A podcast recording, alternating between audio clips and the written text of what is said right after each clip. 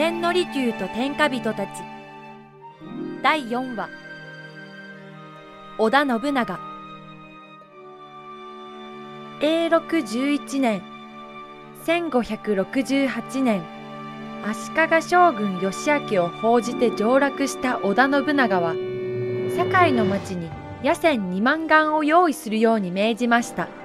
今の数十億から数百億円になる大金です。信長などただの田舎大名ではないか。三好の敵ではあるまい。いや、もはや三好の時代ではないのだ。代官が三好から織田に変わるだけよ。堺の町は対織田の主戦派と和平派に分かれました。主戦派は能登屋や紅屋などの古くからの会合衆が中心で、旧勢力である三好の復活を未だに信じています。一方の和平派の中心はいち早く織田に取り入り、半ば家臣となった信仰の今井宗久です。そして問題は最大勢力の天王寺や津田宗牛がどう出るかでした。利休は堺に戻ると宗牛をお茶に招きました。しかし利休さんには驚かされてばかりだ。今をときめく信長様にお会いできるとは。まさに長吉様のお導きです。信長様がそれほど長吉公を敬愛されていたとは。それに驚いたのは三好の本分が瀬戸内の海上交易にあると看破されたことです。それこそがまさに三好と堺の繁栄の礎、そして我が天王寺屋の最も得意とするところなのです。琉球や北九州に末路を持つ法華宗の営業力と三好水軍による瀬戸内の海運力によって国際交易ネットワークにアクセスできる、それが堺の最大の武器であり、信長が本当に欲しかったものでした。事実、種子島に伝来した鉄砲はこのルートをたどっていち早く堺に運ばれ、三好長慶の畿内統一を果たしたのでした。織田信長は商いがわかる新しい武家だ。宗牛様もそう思われますか。しかし困ったことが一つ。我が天王寺屋は石山本願寺と代々のお付き合いがござる。もし信長様が本願寺の州都である一向一揆とことを構えるおつもりならば、天王寺屋は表立ってはお力添えいたしかねる。それでも結局、堺は野船2万貫を支払いました。しかし、天王寺や宗牛が危惧した通り、やがて信長は宗門との争いの泥沼にはまり込んでいきました。1570年から始まった石山本願寺との石山合戦は、実に11年間にもわたって続き、信長は、その間も比叡山天台法華宗と日蓮法華宗の争いに巻き込まれ、長島や越前の一向一揆にも苦しめられました。ただ、これらはすべて宗教上の問題が直接の原因では必ずしもありませんでした。日夜交易の既得権を保ちたい宗門側と、楽市楽座など、物流ネットワークの改革を目指したい為政者との当然のごとくの対立だったのです。そして信長にはこれらを打ち破る腕力と財力の源があったのです。それが国際交易都市堺だったのです。宗益、宗牛はまだか。間もなくこの岐阜城にご到着されることと存じます。ああ、万事抜かりはないか。風呂、茶、お食事、すべて整いましてございます。よし。おう、蘭奢待はどうした。上様のお袖のうちの白木箱に。で、あるか。天正2年、1574年、織田信長は岐阜城に天王寺や津田宗牛を招きもてなしました。信長自らがご飯のおかわりを窮し、酒の酌までしたと言われています。さらにランジャタイというのは信長が用意したスペシャルプレゼントでした。これは奈良正倉院御物の貴重な香木で、信長はこれを足利八代将軍義政以来初めて切り取って所持していたのですが、そのうちの一袋ずつを宗牛と利休にあげてしまったのです。天王寺屋に敵に回られると軍事経済の両面で行き詰まってしまうからでした。それほど天王寺屋は力を持っていたのです。しかし天王寺屋は一方で反織田勢力とのパイプもつないだままだったのです。それが三好長慶の叔父、三好安長でした。安長は長年甥いである長慶の参謀を務めてきましたが、長慶亡き後は三好三人衆と組んだり、あるいは織田家を飛び出した松永弾正と組んだりしながら、ずっと反信長を通してきたくせ者です。ただし阿波の国三好本家に隠然たる力を持ち、天王寺屋とは三好長慶と同じほどに深い付き合いなのでした。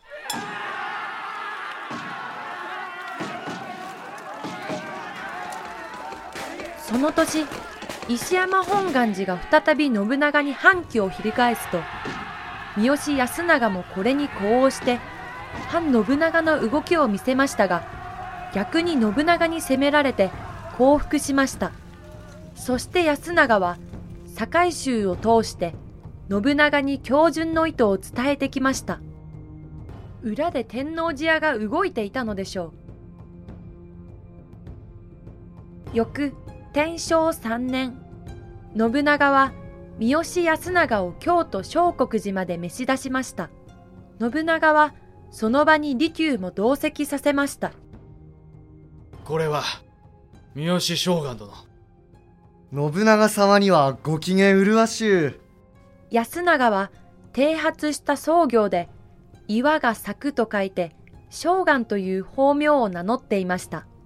茶人としてもこの時代、利休ら三宗匠の先輩格にあたる存在だったのです。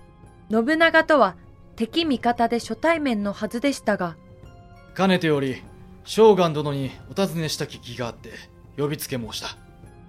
その前に持参したるこの名物三日月を信長様にお納め願いたく。何？三日月とな。まことか。宗益、これへもて。かしこまりました。これはあの利休か。おお、久しいの。将官様、ご無事で何よりでございます。うん、そなたもな。長慶の叔父である将官と利休は顔なじみです。宗益、開けてみせよ。千君、三好長慶公の弟、実久様より頂戴いたしたものでございます。うん。宗益、どうじゃ。間違いございません。これは河内の戦の折に、高湯城にて6つに割れ、それをこの利休が実久様よりお預かりし、継いだものでございます。天下無双の名物、三日月の茶壺にございます。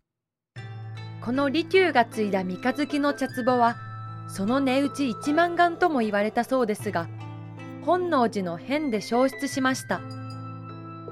なんという巡り合わせか。またしても長慶公のご縁か。はあ、長慶様、やはり三好の宝は信長様へという意味なのでしょうか。して上様にはこの将官にお尋ねになりたい義とは。他でもない長慶公のことじゃ。長慶公は弱冠11で元服された後、本願寺一向一揆との難しい交渉を見事にまとめられておる。あれは葛西であった将官殿の力が大きかったとお見受けするが、千君は弱冠11、ただし本願寺の少女様もその時19に荒らせられましたゆえ、互いに腹を割るのに時がかからなかったのです。私めは三好と宗門の長いお付き合いを若いお二人に解いて差し上げただけでござる。それよ、そなた剣女にもそれを諭してくれぬか。と申しますと、この信長は長吉公の正当な継承者だと、石山本願寺の敵ではないのだと、家臣どもも石山との終わりなき合戦にはうんざりしておるのじゃ。これには控えていた信長の家臣一同が驚きました。信長は昨日まで本願寺と一緒に反抗していた敵の大将に首をはねるかと思いきや、その本願寺との交渉をまとめろと言っているのです。将軍、苦しゅうない。いるものは何でも。あ、そうじゃ、この光秀にでも申し付けよ。確かに将軍様なら剣女様を説得できるだろう。しかしあの明智様のお顔を見ればわかるが、家臣の皆様にとっては面白くはないことじゃ。明智光秀は比叡山の焼き討ちや越前一向一揆の殲滅戦など、最も凄惨な戦地を転戦させられていました。しかも三好家は光秀の前の主君である足利将軍家とは因縁の間柄です。面白いわけがありません。さらに事態は光秀にとってもっと面白くなくなっていきました。まんまと信長の家臣となった三好将軍安長は、一度は石山本願寺との講和に成功するのですが、再び破綻。というか、将軍にまとめる気など花からなかったのかもしれません。天正4年、ついに明智光秀らが本願寺との戦に直接出動します。天王寺の戦いと言われるこの戦で、将軍は早々に敵前逃亡を決め込み、光秀は危うく死にかけるのです。ところがなんと、信長自らが救援に駆けつけ、辛くも勝利します。勝つには勝ったのですが、信長が足に鉄砲の弾を受け、軽傷を負い、光秀は過労で寝込んでしまいます。それほど激しい戦闘でした。さらに、光秀が土佐の国国主である長宗我部元親とまとめ上げた四国支配の計画が、三好将軍の復権とともに保護になってしまったのです。信長は一度は光秀を窓口として、長宗我部元親に四国を与えると約束しておきながら、天正10年、将軍と三男の信孝に、阿波と讃岐を与えてしまったのです。おまけに信孝を三好家の養子に出し、長宗我部元親を征伐するとまで言い出す始末です。三好将軍安長に振り回された明智光秀は困り果てました。ところでここからは想像ですが、信長の将軍びいきにはこんな理由があったのかもしれません。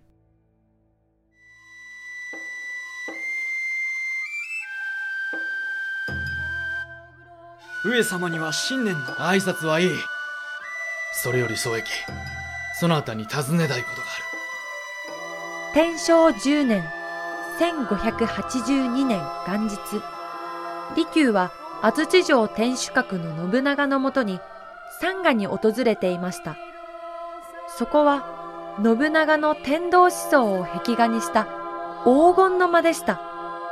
一面の金箔の上に曼荼羅や千人の住む桃源郷が描かれ、天女が舞っています。利休はわび茶とは対極にあるその美しさに圧倒されました。これが黄金の国ジパングじゃ。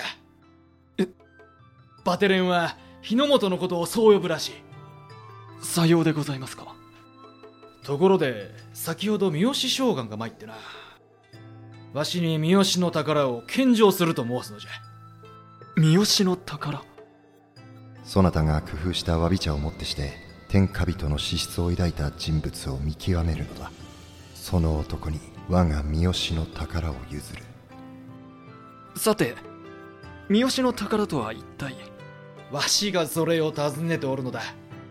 そなた、長吉公から何か聞いておらんのか。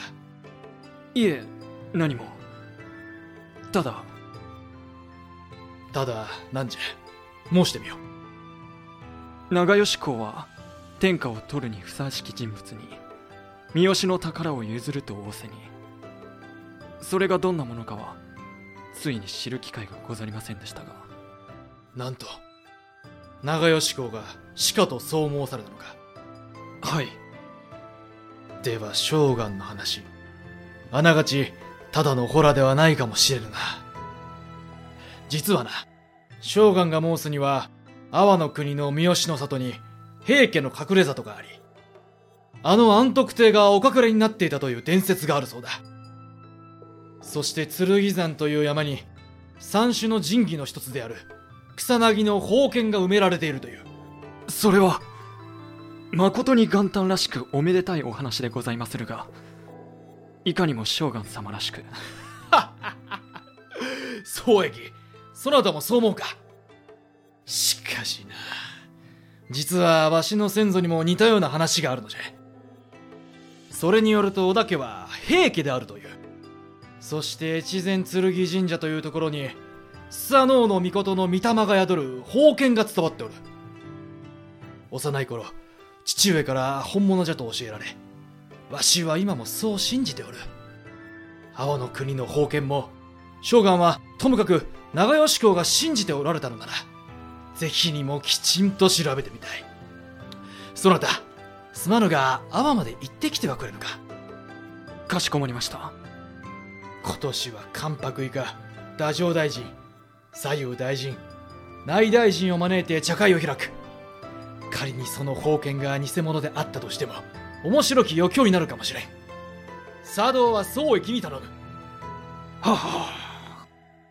その春、信長は朝廷より太政大臣か関白か征夷大将軍のどれかを選ぶよう推認されました。それに先立ち信長は扇町天皇に上位を要求したのです。もしかすると信長は皇室と姻戚関係を持ち、平清盛のようになりたかったのかもしれません。かくして利休は三好長慶の故郷である四国阿波の国に向かいました。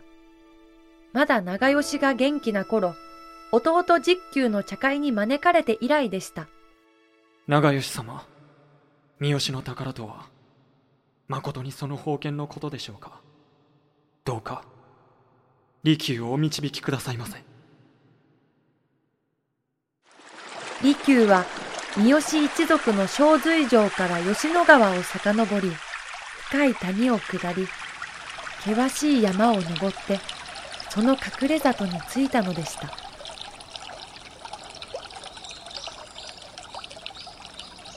来たか利休。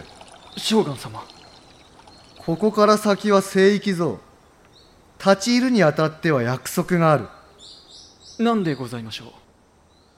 これから先で見聞きしたこと、決して口外ならぬ。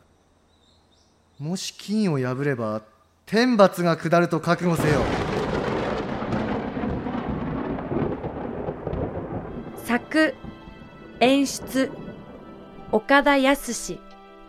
出演、千利休、斎藤雅俊、津田宗牛、平塚蓮、織田信長、忠津祐樹、三好将軍安長、遠藤圭介、三好長慶、谷沢龍馬。ナレーション、大河原咲、選曲、校歌、小佐子。音楽協力、H ミックスギャラリー、アマチャ。スタジオ協力、スタッフアネックス。プロデューサー、富山正明。制作、株式会社ピトパ。